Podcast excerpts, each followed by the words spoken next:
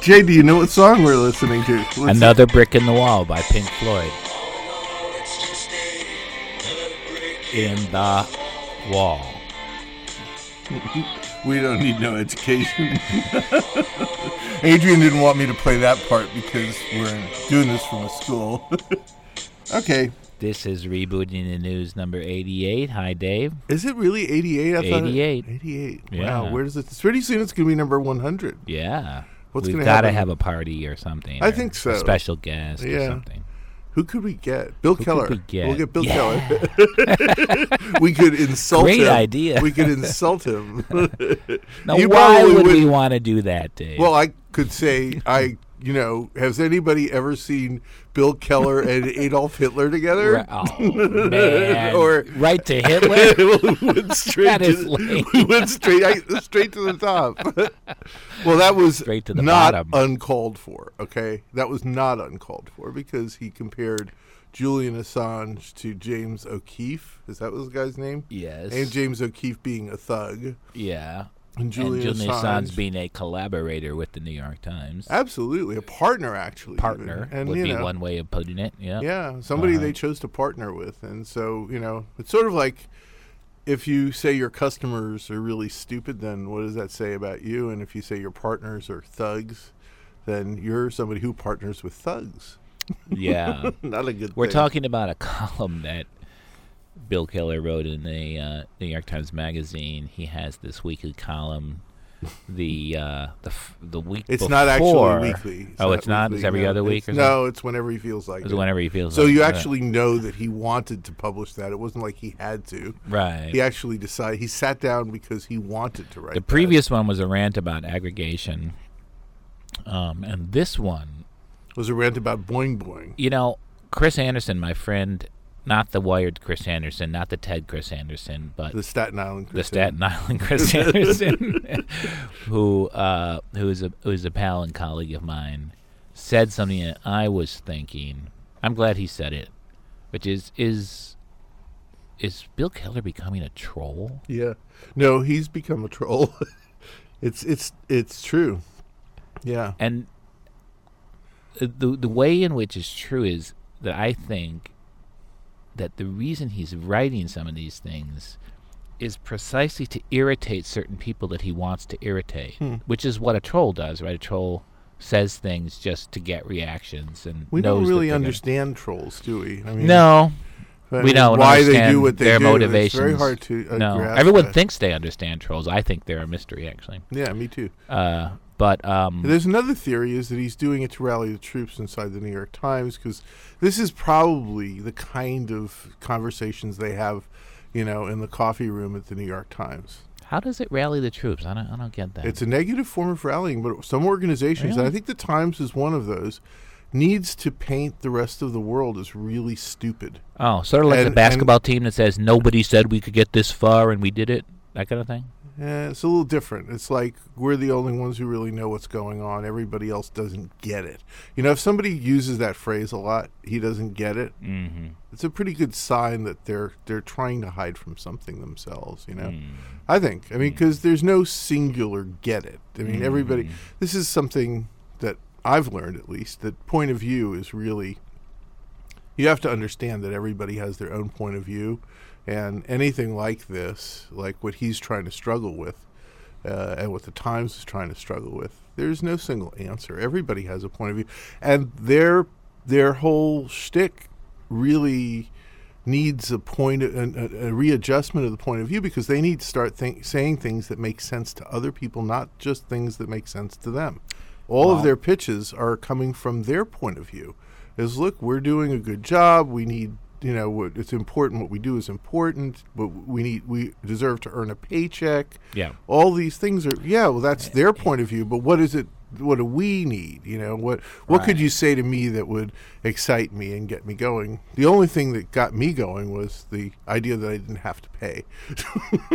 I mean, I don't know if you got one of these. You know, No. you didn't. No, but I don't have to pay because I'm a subscriber. Interesting. Maybe that's why you you know what I'm talking about is the Lincoln subscriber. the Lincoln Continental Yeah, stick. I know. And I had you know so basically I went to the Times website a day I think it was the day that they announced that they were actually going to flip the switch today for the paywall. Right. Today is the day. Which is, by the way, the, the reason why the song was Yeah. "The Wall," uh, in And it- case you didn't figure that out. right. Um, The wall, the it was pay bef- Before I could worry too much about what I would do, they absolved me of having to worry. And Really? That's how you find out about the Lincoln thing? Yeah, I went to By the, going to the I went to the website, And they said, "Hey, you." an interstitial pops up and Really? it says because you're so cool and Really? because yeah really because you're a frequent Oh, reader of the New York Times uh, Interesting. that's all they said because you read it frequently and have you run into somebody else who got this offer? Sure, lots. I, I, for a while there, I was thinking that basically everybody got the offer, and that this was a way of sort of making the paywall an instant success, because presumably Lincoln's paying them some amount of money for Right. each person that they, Right. you know, grant this to. Wouldn't it be cool if they were doing this for people who send them a lot of flow? Uh, That would I- be smart. Yeah, you see, but then I heard from them that, or via. Oh yeah, okay. I, it could be that, but I don't think it is. I don't that think would is either. that would indicate a little bit. They would that would be too smart. you know, just going back to Keller for a moment, I think one of the things that's going on here is that there's because there, I saw a couple of other really bizarre comments from Times people last week or so, and I think the combination of the four journalists who were taken captive in Libya and others at the Times who, hmm. as we discussed last week, do risk their lives to bring us the news, and other people risk their lives too, but Thank you for acknowledging. There that, are- including bloggers. including bloggers, but the combination of that and the expected criticism and dismissal of the paywall coming together have created this kind of toxic psychology for some people at the New York Times hmm. where it's we're risking our lives and you guys steal our stories. You know, th- I mean, I'm just saying that that's it, at the brute, And brute where where how level. do I right? And how do ideas that's the kind like of that, psychology we're dealing with. And how do they gestate? That's coffee room talk. That somebody walks in there. Yeah, says, that's "Mm, not really what you should put in the Sunday Times magazine. No, of course not. Yeah. No, I, but I you- agree with you. But yeah. the pro- here's the problem: when your organization is doing things like that, it can't help but show up in your marketing materials, in the editorial. Yeah. It, ha- it has to. that's, why I wrote the psychology of bloggers versus journalists. right. The psychology comes through whether you are censoring yourself or not, right? Right, and A.O. Scott, who's the a great film reviewer Great from the New York critic. Times, and I read Right. him regularly, and I trust his judgment. Very talented very guy. good. He never, Hey, that's the derivative, He isn't it? Film critic. That's derivative. excuse me, but he doesn't risk his life. I mean, and and, and maybe there's value to pay for his work too. Even though he doesn't risk his life, so Right. maybe we need to calm down a little bit about all this life risking thing because there's also just because Boing Boing Boing Boing is more like A.O. Scott. So if you pick up Boing Boing, then you really need to compare apples and apples. Boing Boing is an is a review site. It's a it's a it's a Okay. commentary. That was site. Simon Dumenco at Age who made that comparison. Right, and Yeah. so you can't do that. Uh, there are bloggers, of course, not only who risk their lives, but who die. I mean, they, they do. Like uh, uh, Hoder, for example, is in jail in Iran. Yep. Now, is he a blogger? Of course. Is he in jail? Yes. Is is he potentially dead? Absolutely. Definitely, yeah. And are they? Is anybody working to get him out? Not clear. Too many people are. At least the Times reporters had somebody had a newspaper reporting on their plight. Right. You know, they could guarantee that because Robert Mackey of the Times did report on Hoder. I know, but you see, the Times isn't going to let that drop any more. That it's an it's going to be an issue until they're released, which is fine. I don't mind them using their paper to help get their colleague out. But there's an imbalance, right? If you want to feel pity for the blogger, here's a reason to feel a little bit more than you would for for the Times reporter. The fact is that that people do courageous things in all walks of life. It's mm-hmm. not just reporters that do that. And it is, unfortunately, is not a justification for right to continue to be paid to do something. Mm-hmm. If it were true, that all kinds of things would be paid for, but that, that aren't, that are hard to get paid for. All right. know? So, Let's move on. sure, I'm happy to move on. Twitter is the evening news? Well, what do let's you mean do, exactly? Let's do the social camera thing first, because that, Okay. won't, that won't take very long. All right. Um, I don't expl- I don't really understand color, so maybe you could explain to me. Color is. I don't either. Well, I do understand it. Of course, I understand. it, re- it raised what? Adrian says he has it. I downloaded it too. he raised that raised forty one million dollars this Yeah. week. I don't know why everybody's focusing on the forty-one million dollars. It's actually not that large a number. It's it's consistent with what other companies are raising. Box.net raised forty-eight million dollars a few weeks ago, and my chin dropped when I heard that. Nobody commented on it at all. Nobody Okay. said a word. You know, uh, Andreessen Horowitz is uh, you know Marc Andreessen's VC company is m- making those kinds of investments all the time. Uh, that Sequoia, who's the VC that, that did this deal, that they would do the same thing. It's not surprising. So what is color? Okay. Uh, well, first let me say what the social camera was, and then I Okay. can say very directly what color was. Uh, in 2007, I was standing on a pla- in, I think it was the summer of 2007. I was standing on a train platform in Genoa, Italy, and I was taking pictures. And across the platform, on the you know, uh, on the other platform, across some tracks, were a couple. They were also taking pictures, and then I realized, oh my God, I'm probably in their pictures, right? Right. And I said, well, wouldn't it be cool if um, Adrian, please don't do that. That's really just he's taking pictures while I'm talking. It's distracting. I mean, um, anyway, uh, so you know, I thought, wouldn't it be cool if our phones could negotiate with each other?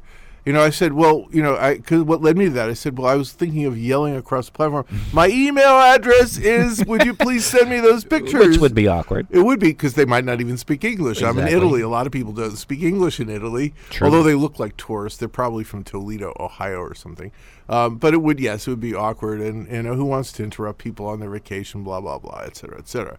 So I started being a tech- technology guy. I started thinking about protocols, and I thought, mm. oh well, Wi-Fi. I bet we're th- we're within Wi-Fi range, mm. and I could have set a preference on my camera saying that I'm looking for any pictures taken pointing at mm. me from anybody who's willing to share those pictures, and they would have a similar preference. And As our long as their setting is on and your setting is on. and setting what would be on. really cool about you this, could then share if the you photo. like this, is that now when you go on vacation, not only you'll be in the pictures that you bring back, which is a hard thing to arrange. Right. now, you'd bring back a whole bunch of pictures Right. that you don't even know who took them. I mean, maybe you don't like them, but you know, whatever. I thought oh, this would be great, so I wrote it up. I called it the social camera. I The said social somebody needs- camera, social, yeah. social camera. Someone Yeah. needs to do this. the social camera.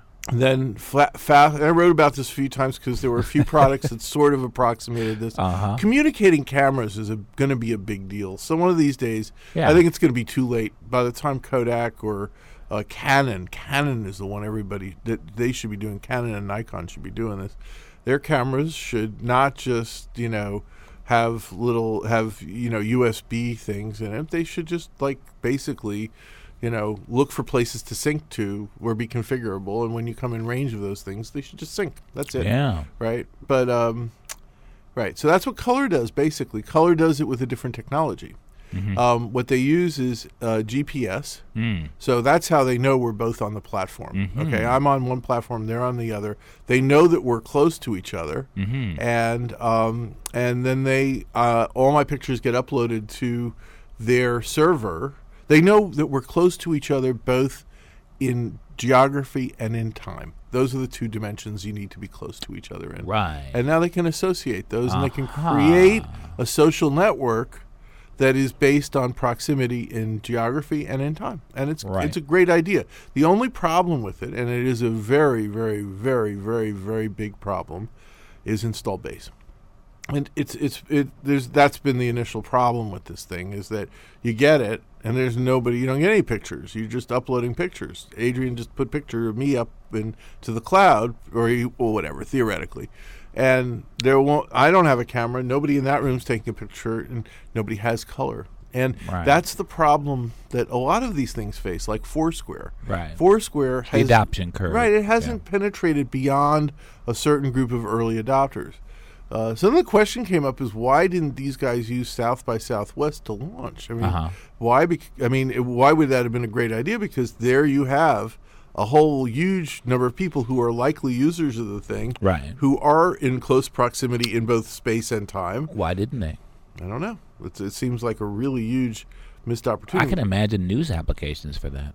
Absolutely. If you know who's at the event at the time that the building collapsed. Uh, yeah. Oh, Right. no. Oh, no. This is a absolutely no doubt about it. Now, my guess is that these guys have based their business model on a patent, and that's you know going to be unfortunate for wow, them. can there be a patent when you wrote the social camera Thank in you so 2007, much. This Dave? one of the reasons why I write these pieces, Jay. Sure. Okay, it's not just because you know what people never read the damn pieces, you know, or if they read them, they go, "Oh, there I goes know. They read my pieces. There goes. Yeah, they don't read mine. Then they go, "Oh, there goes Dave again." Blah blah Right. blah. Right? You know, not like he's ever thought of anything that ever mattered. Right? You know, it doesn't matter. Your track record's zero. It's a, a zero based track record going on here. Uh, I mean, what would be really nice is that I could write one of these pieces, and somebody would make the product. Give me one, okay? That would be the beginning. Give give me one, okay? And also put a nice thank you note on their website. Thank you for the idea to Dave, and God forbid a little stock wouldn't hurt. You know, I mean, I'm, I haven't taken a vow of poverty, Jay. I mean, it wouldn't hurt, you know, since they've put such a high value on their stock. Give me a little, bit. give me twenty five dollars worth of stock, so I can tell my mother I'm a success. You know, it couldn't, wha- whatever. They never do any of that stuff. But what it is good for is for the patent. That is Right. for sure. Prior and, art, and right. And what was really actually kind of gratifying was that there were a handful of people that tweeted when they heard about this. Oh, that's Dave Winer's social camera. Mm-hmm. And at first I go, no, it's not. And then I looked. Oh, it is. Interesting. It doesn't have to be. Interesting. You know, you don't want to be picky about the technology that you choose. If it Wi-Fi is one way, I prefer doing Wi-Fi, even though I know that they could do it that way, because it's decentralized, and Right. I like decentralized. Right. You know, the fact that it's centralized is why they got the forty-one million dollars, Right. because they become the bottleneck, and this Right, is exactly why we right. don't like it, right? Mhm. Um, and if the uh, if these things were easier to program, these uh, handheld little devices, then we would have seen this hack uh, in 2007. I, somebody who said, "Oh, we'll write a script," and I would have written a script, and it would, I mean, it's the kind of thing where it'd be trivial to write a script to do this kind of thing. I'd Hmm. love to, but nobody's made a platform where all the components are sitting there scriptable, you know, in a way that I could do a little hack over a weekend and have it work. right. So that's the social camera, and that's color. Moving along. Sure. Why is Twitter the evening news? Well, we've talked about this a million times. It's the I'm not sure I understand what that means. it's the news system of the future. It's uh, well, somebody did a study, um, and we'll have to look for the pointer on this. Uh, I, I skimmed it, and uh, they did a study, and what they found was that out of all the millions of people who use Twitter, f- half the tweets come from twenty thousand people. oh yeah. right? Well, we we kind of knew that, Yeah, right? it's not a You- you surprise. could see that. Yeah. It's always that way. I mean, Mm-hmm. you know, in any one of these mediums, you know, it's not the masses doing the the reporting; it's a few people doing the reporting, Mm-hmm. and so from that they conclude. This guy concludes um, that it's, uh, you know, it's like the evening news, and they're right. Absolutely, always believe that that's what it is. You mean it's one to many? Well, that it's a place to go find out what's happening in the world from the from the reader's standpoint. Mm-hmm. That's that's what Twitter is. Why do you go to Twitter? I want to find out what's happening in the world. Yeah.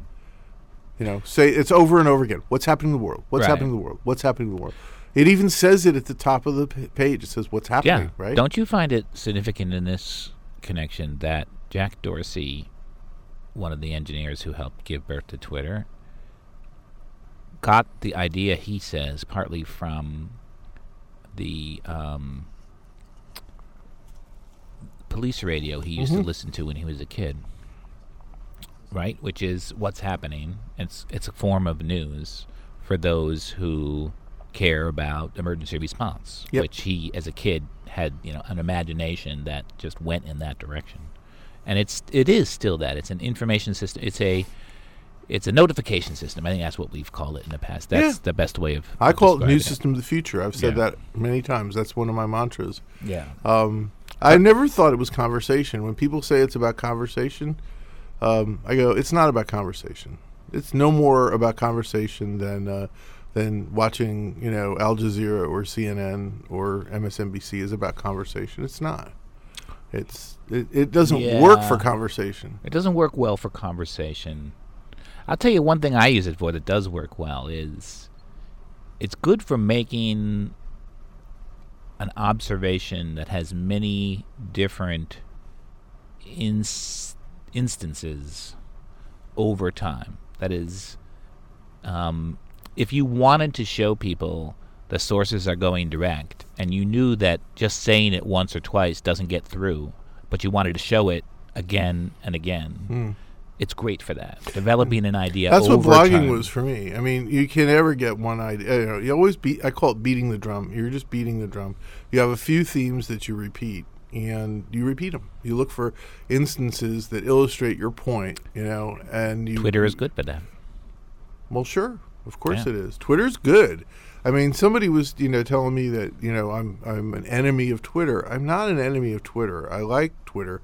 I just think that Twitter was a lot more interesting a few years ago. Um, I think a- anybody that used it a few years ago would have to agree that it was a lot different. It was a lot more interesting, and you know, and I want that. That's what I want. I don't care if I'm on a network that has 20 million people on it. What I want is the you know that liveliness, the interesting. The uh, I want to be informed in more than just surface level. There was this great thing that happened with Scott Adams, the cartoonist that does Dilbert. I don't know if you saw this. Did, did you Mm, I don't not? think so. No. He wrote a he wrote a piece and then took it down. It was really a very well written, very interesting piece that uh, about um, uh, about men's rights first. It sounded like in the first half like he was like you know I'm I'm really pissed off about all the things that you know men don't get enough respect and you know I forget all the different things. I was reading it. God, I'm surprised that he's there, but you know I feel I agree with a lot of it. I think that, that we do emasculate men a lot in um, the way our society's built. It's sort of built in to the way we do things, and um, and um, so I was reading along, and it, you know, it's one of the things you don't want to say too much because you get put down by a lot of people. It's not. Then he flips around and he calls people who say that pussies. it's like completely the other way. Why don't you get a life? And he says some other things which absolutely set the feminists' hair on fire. I mean, I don't even know if I want to repeat them, because, but they still were valid points, and they were still very thoughtful, very interesting. And he took it down apparently within five minutes of putting it up because he had second thoughts. I don't know if you've ever done that. I've done it a number of times. He just took it down. Never but done that. No. no? Oh, well, I've done it, believe me. You know, sometimes, especially a few years ago, I would write pieces in my blog that were like really, you know, got to the core of things that I truly believe. Now I don't use my blog that way because, you know what, I'm not interested in all that comes back from that. It's, you know, I'll have those discussions with my friends and maybe I'll write a book someday and I'll put them in the book. But Why do you get so upset about negative reactions to what you say and do? I don't know, Why, but- why does it bug you so much? Well, you don't. Mm, uh, I don't want to. It's a. That's a impossible question to answer because that includes your point of view in, in there. It's like you baked your point of view into the question. I mean, why does it seem that way to you? Is what you're really asking, I mean, Jay. I mean, Okay. as I parse it, I'm going, how could I even answer that It question? Be- seems to me yeah. that you do. Well, I would say at the same time, it seems that you don't put your personality into a lot of the pieces that you write. They aren't about your personal life, and they don't relate to who you are in a lot of dimensions. So, therefore, you know, I would ask you, why don't you put those things out there? Then you might have, a, if you did, then you might have an idea why you don't want those things. I mean, I'll give you an example, okay? All I mean, it's, it's a fair question if it were asked a different way. It's not a fair question the way you asked it, okay? Um, you know, I don't put my personal life into my blog. In other words, uh, Right. if uh, you know, if uh, if I'm having a relationship with somebody, I don't blog about it. Right. Right, a personal relationship. You know what I mean by that, course, right? yeah. Okay.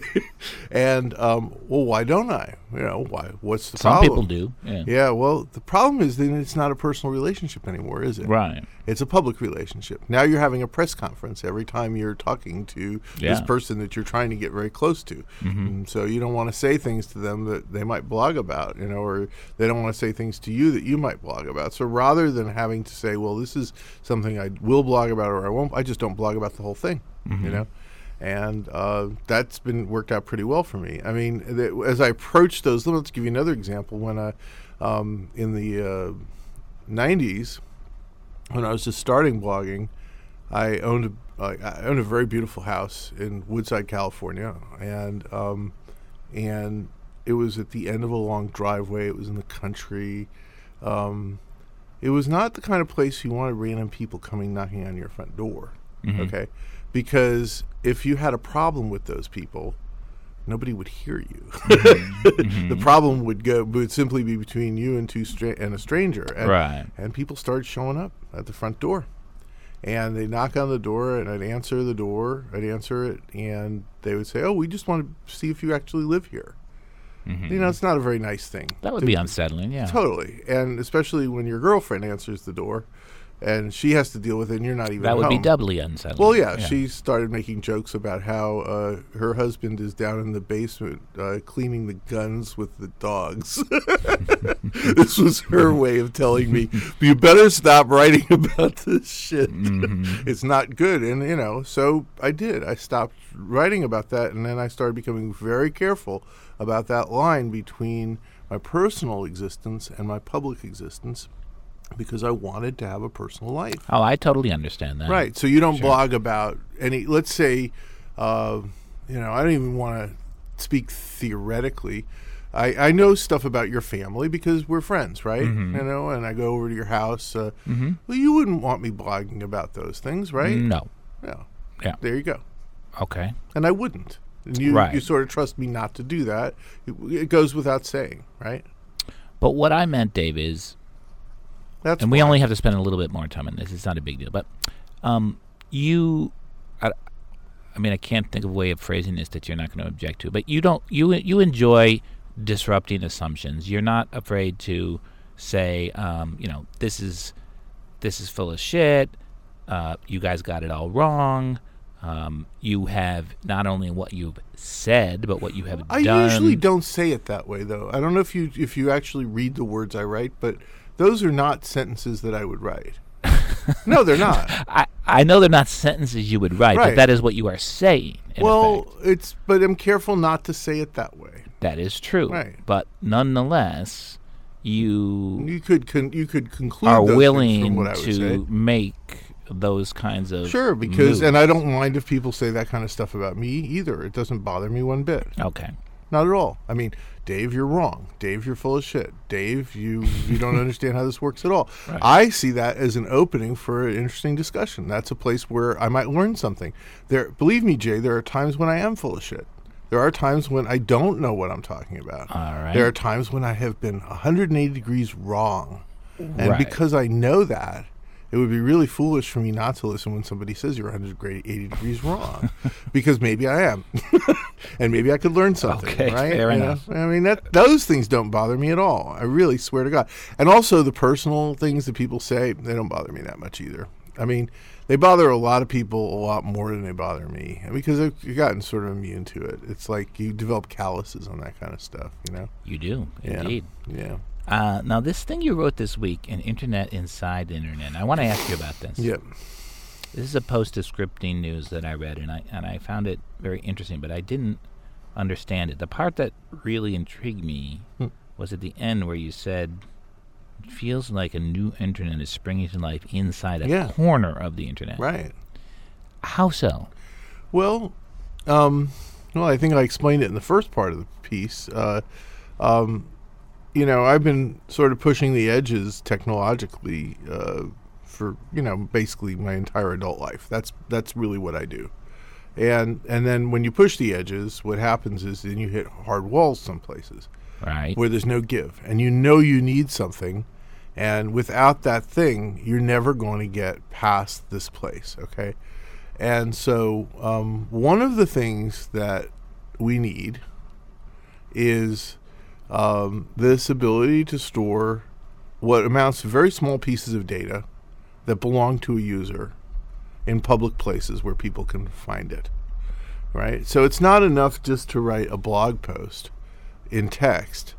I want the data that's behind that, the source code that's behind that, that the post was uh, rendered from, to also be available there so that other things could be done with it. Mhm. And those other things, I think, will be very interesting when we can do them. Okay. And uh, so uh, I approached that with a product I did called Radio Userland in 2002. Um, and radio had this feature called upstreaming in it. And basically, the way that worked was you had a folder, and when anything you copied into that folder would be um, uh, uploaded automatically without you having to do anything to a server that we hosted, Mm-hmm. running something that we called software that we called XML storage system, which was designed to be the thinnest possible, absolutely minimal uh, software that you needed to get this effect where your documents and it wasn't just your HTML documents that went up you know the stuff that you read in the web browser but it was also the OPML documents and the RSS RSS is a perfect example of this okay RSS is the data that's behind what's on your web page. And look at all that's been able to happen with RSS. We convince people to, to do just that little bit of data, and a whole network developed. And you could argue that Twitter wouldn't have happened if it weren't for that, because we wouldn't have had the experimentation that led up to Twitter to know where the problems were to be able to solve it. Jack Dorsey wouldn't have, may have been thinking in those terms, but when he tried to describe it to a programmer, i he would have fallen flat because they wouldn't have understood the ideas. That we had that bit of groundwork there probably helped him a lot to be able to do that. Well, there are other forms of data. And so I've tried to, uh, OPML particularly is not just used for subscription lists, but it's also for outlines. And outlines are sort of, I think of it as text on rails. So, you know, there's there's paragraphs in an outline, but you can nest them underneath them, and then you can reorganize according to structure. And that reco- reorganizing according to structure is very powerful. Um, it's something the paper can't do. You just can't do it on paper, but you can do it on the computer, and and um, and it can be very very easy, and and then I could connect my outline with your outline in such a way that as the user's browsing it, they wouldn't really even know that there was a boundary. In other words, we've created together one document, right? That um, that has the feel of of one document, but it's actually two.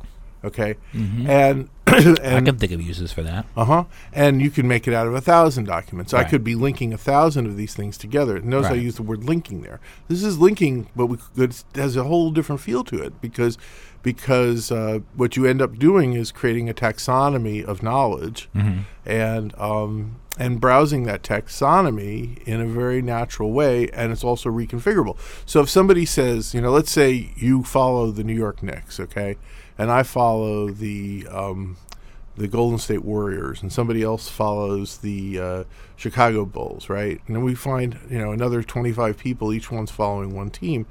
Now we can just take all of our work and glue them together, and now we've got a publication that's always current on all the basketball teams. Now somebody says, "Well, wait a minute, that's a great thing you did, but that ass, that guy over there, sorry, doesn't know anything about the Bulls. What Mm-hmm. I want to do it with all those guys, except I'm going to substitute the guy I like in there for Right. right." Add it to list. Totally. Yeah. He has his own list. He just Right. clones everything that I've got in there. Right. And and by the way, when you expand one of these nodes in there, um, you see the current stuff that's in that outline. Not it's not a static rendering; it's a dynamic thing.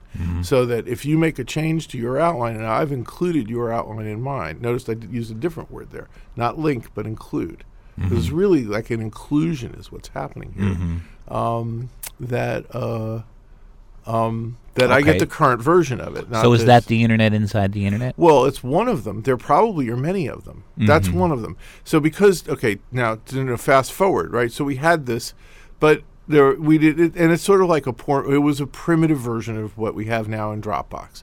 Dropbox does what we were playing Mm-hmm. Trying with, do, in- yeah. and it worked. I mean, it was good for publishing. Radio was a very popular product. Our servers didn't fall apart, although they were pretty well taxed because we weren't really good at writing the server software. We were really good at writing the, the workstation software. Um, you have that. You have Dropbox, and Dropbox has this public folder. It's really amazing. You know, you put something in that public folder, and it's got a public web address, and it can be anything you want. It doesn't have to be a text file. It could be an XML file. It could be a JSON file. It could be an Excel spreadsheet, for that matter. It could be anything. Now, this is amazing. This is new. It's also free for up to two gigabytes worth of storage. So, and that's a lot. That's a lot of XML. Jay. Right. I mean, you could do a lot of XML at two two gigabytes, um, and it's it's free. Hmm. I can see a lot of implications of this for the. But ki- wait, wait, it was one more thing. Then Yeah. you got S3. And S3 is very much the same kind of thing without any of the limits. Mm-hmm. And where Dropbox has kind of a you know limited API. I mean, it's a good API, but it's a little confusing. S3 has this unlimited API because you pay for it. Hmm. And and I like paying for this stuff. It's not very expensive. I like it because I get treated like a customer because I get service level agreements. I know that when there's a, a doc when the bubble bursts, they won't go away, you know, all that kind of good stuff. right. So S3 is an important part of this thing too. What was I going to say is I, I could see a lot of uses for this sort of system for the kind of network Andy Carvin is putting together when he does his live tweeting, Sure. which is lots of sources, some of which aren't kind of known, some of Right. which are not. Um, co- you know, collating and curating information from all over in real time, but it's very unstructured Yep. and some of it has to be Hmm. included and then excluded. Sure. You know? Would be a world of Andy Carvins. Yeah. I mean, basically, it's Andy Carvin scaling. It's Andy Carvin deciding that he is just one person, Right. And that to really nail this, what we're going to need to do is we're going to need to replicate that formula. That there aren't that many people who are capable or willing or have the the drive to do what Andy does, Right. But we have we need to find. but he's them. showing us something. Right. I think. Well, absolutely. And and finding those people is the is that's that should be the hard work, not the technology because the storing of this stuff has been possible on scale for at least a decade and now we finally have it. yeah. So yeah, so I mean, where we hit the walls in this other model of you know the the user generated content model, which I think you know I'm hoping any year now that's over, because I I th- I think inevitably that makes users very weak, and and and over time those companies are going to start really clamping down on what we can do with their systems. What I want is I want every year for us to find new vistas to explore, new things that we can do, not have to learn how to do without the things we did before. And um, and what Dropbox has and what S3 have, that's why I say it's an, when I say it's an internet within an internet, what I mean is the internet, the beauty of the internet is the vistas. It's the anything's possible in this mm-hmm. space. Mm-hmm. It's that feeling that there's nobody supervising this. That was the thing that made the internet, I mean, explode in 19, in the So early it's sort of the opposite of a corporate blogging silo inside the internet. Absolutely. Yeah. Totally. And you know, it's inevitable that you end up with the corporate blogging silos cluttering things up. And, Right. But eventually you break out of that. And I'm think we're looking I think we're looking at how we break out of it right there. That and E EC2, EC2 is enormous. So it's sort of a race between these open things and how fast the silos can close on us. No. I don't think so at all. I think people will walk away from their silos the the day they find something better, they'll just dump them and they'll forget about all the day they're all the stuff they're leaving behind. That's what they always do. You know, when uh, when you saw that happen in the, it, it happened in the early '90s, uh, mid '90s actually. When, you know, you had all this stuff built up around the personal computer, you know, and these local area networks run by Novell, basically. You know, and the, the clutter just got huge, and the control issues of these big companies and whatnot, and you know, and it just got worse and worse and worse and worse, and then finally, HTTP colon slash slash blah blah blah.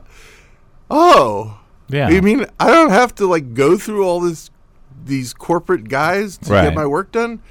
Uh, goodbye, without looking back. Once the users take control, they never give it back. Would Hey, you agree with that? I heard that somewhere. right. Well, it's a thing. To, it's Jay. It's it's breathtaking when it actually ha- when you see it actually happen. You go, man. You know, this sort of loops back to sort of what I'm what I, I I've. I think I understand better what I want to do. You know, I can explain it better. It's the experience I had when I was a, you know, a grad student. I was the timing was great because the internet was basically a project between universities, right? That's That's, right. all it was. It was just like you know, you had a few universities. There were some wires connecting the universities. I was also lucky enough to be at one of those universities. Madison. Yeah, and um, and to be a student at that point Mhm. was to be immersed in a philosophy of just I mean it's wonderful. I mean, you know what it was? It was like potential everywhere you look. Yeah. You can't find a place where there isn't just huge potential, right? Right. And and now we can, see we, we're t- it's time for that again, and that's why. Why do you? We're at it. Okay, that's why we're doing this at NYU. That's why I'm trying to be part of universities, because coming around. that's again. where I. Th- well, if we want it to, Mhm. see, it doesn't just happen. You have to decide you want to do it Mhm. because by gravity, the kids are you know where they're going. They're they want to they want to start. Uh, you know, tech stars or Y Combinators. They all want to get some. You know, they're they all want to be Mark Zuckerberg, Mhm. right? And so you have to give them something attractive as an alternative to that, which is to say, would you prefer to have freedom? Would you prefer vistas? Would you prefer the feeling of anything's possible? Mhm. You know, maybe you'll make a billion dollars, but maybe you won't. Wouldn't even if you don't, wouldn't you like to have that kind of experience and early liberate in your, early, liberate millions in the process. early in your life? Be liberated yourself. hmm What kind of life do you want to have? You know, Mm. So uh, and that's why I was very lucky because um, by chance I happened to be in a good place for for for this kind of stuff. And when the door opened and I saw what was inside of it, I, how could I say no? I mean, it was just so good. We have to show those doors to the kids again. Okay, and that's that's anyway. That's my shtick. Thanks for listening. Another great show. Are we over? No, Four minutes. we still have four minutes. Oh, we do. Yeah, Oh, okay. yeah. Oh, I thought it was right. Yeah. Okay. Sorry. That's okay. Uh, Um, Boris Badenov was on my list. Uh, um, I'm out of things on my list. Oh, you have the uh, the tweets, the ten yeah, tweets. you know, Let's I'm, a, I'm an advisor to this newspaper company, J- uh, Journal Register Company, which is led by a true radical, at least compared to his fellow CEOs, John Paton. Mhm. And I was at an advisory board meeting this week, Dave, at an open newsroom in Connecticut that I've talked about before in Oh, the show. wow. And three academics, a newspaper publisher, three editors, a CEO of the company, and 25 people from the community, as well as the staff of the newspaper, are all in this newsroom cafe holding an open advisory board meeting for the company that was also live streamed. Hmm. Uh, and I didn't see the obliteration of the closed door corporate you know c- consultation model could not have been more extreme Hmm. but then he went a couple days later john paton the ceo of journal register company went to the newspaper association of america which is the publishers these are the people who run the industry and he gave a talk that he composed into tw- 10 tweets which was something i actually did uh, a few years ago in a speech in australia uh, and I just want to read some of his tweets because i think that they capture how radical he is for this industry. The newspaper model is broken and can't be fixed. Newspapers will disappear in less than 10 years unless their business model is changed now. The new newspaper model must be digital first and print last. And my favorite, stop listening to print people and put the digital people in charge of everything. And when somebody says these things to newspaper publishers, who is himself in charge of a newspaper company that this year made money when most of them did not and is growing its digital revenue, it comes still, even though it shouldn't, as a complete shock.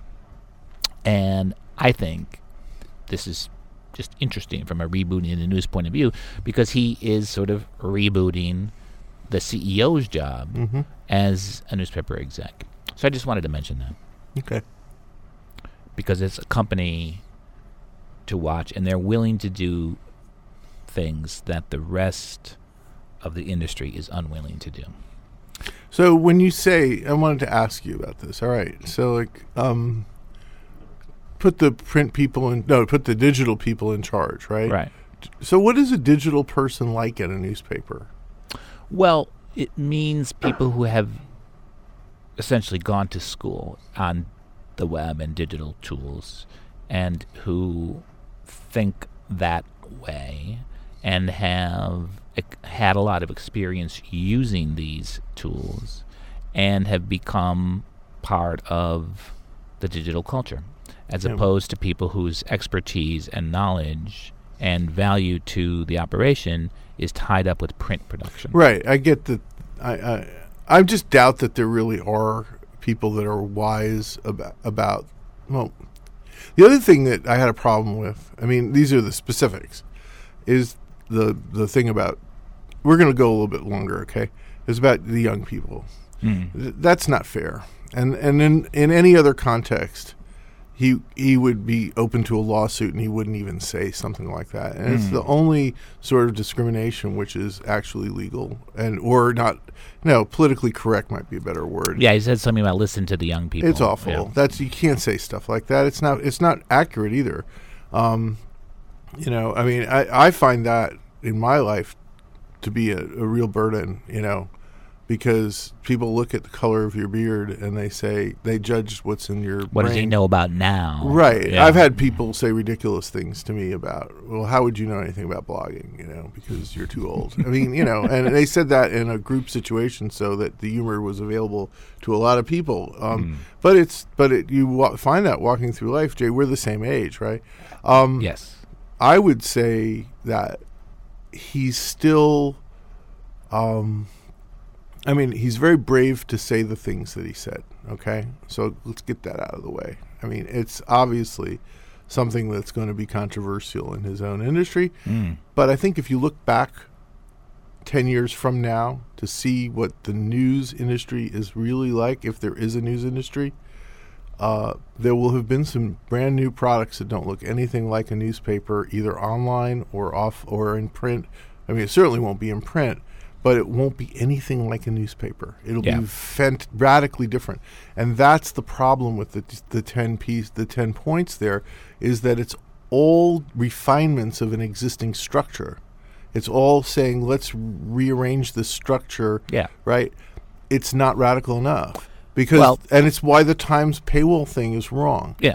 The Times paywall should be offering us something as radically different from a newspaper as the iPad is from a Mac. Mm-hmm. I mean, the iPad truly is radically different from a Mac Yes. you know and that company did not have to do that okay apple was doing fine with Mm-hmm. just the ipod and the iphone and the mac iTunes. Yeah. right all that stuff apple was growing at an enormous rate enormously profitable they did it because i don't know joy of what they do they like going to work and inventing new computers this would be the way i would put it and know, I gave a talk at the Times about six months ago, and that's what I said. I said, "You guys, the thing, the challenge here is to fall in love with news again, you know, and to come to work every day thinking about, look at all the great, cool new things we can do. And when you adopt that attitude, you'll find products that people pay for for sure, mm-hmm. you know. And don't try to charge for the thing you used to give away f- for free. Use that to draw people in. I mean, there's a million examples examples of that, but advertising being the sort of best example is instead of using it to draw people in to hear about other people's ideas, draw them in to hear have people hear about your ideas and and don't ask for money. They'll I mean, if this were all working, Jay, we would be lining up around the New York Times right now for a chance to give them the money that they want so that we could be the first people to have the new thing that new shiny new thing that they're offering. I don't see anybody lining up to do this, so I know it ain't working yet. And I know that so I think that's what I would say to your friend is that um, is that one level more creativity. One Well, more level The out- first question was, "Where are you on these changes on a scale of one to 10? And he said, "We're not at a one yet." Well, it's time to right. Okay. Well, those aren't the changes to make. That's what he said. Oh, he did. Yeah. Well, He's- then I'd like to shake his hand. where are you on where you need to be in changing this? And he said, "We're not even at a one yet." I would just tear up the, the that plan and, and, and say to the people that are clustered around that model, enjoy yourselves. I'm going to pe- keep paying your salaries for a while, but I'm not going to be paying any attention to you. I'm going to be out trying to find businesses that I can that are news about news that are going to turn our users on, that are going to get them so excited about the future that they live in now, and um, That's the challenge. That's how you do. And it goes back to w- what we were talking about before about the limitless vistas. The whole idea that you know we are living in that kind of a time where technologically there are huge. There's huge potential. That's where our spirits and our brains have to be. If that's that's where you want to be. Not in doing the death march thing like Bill Keller is, and you know, in the New York Times, always talking about dying and you know and whatever. Eh, you never get anywhere that way. So can I play you the closing song? Yeah. okay, here we go. It's the same song as before. If you don't see it, tell me. You can't have any This has been Rebooting the News number 88. Right. See you next week.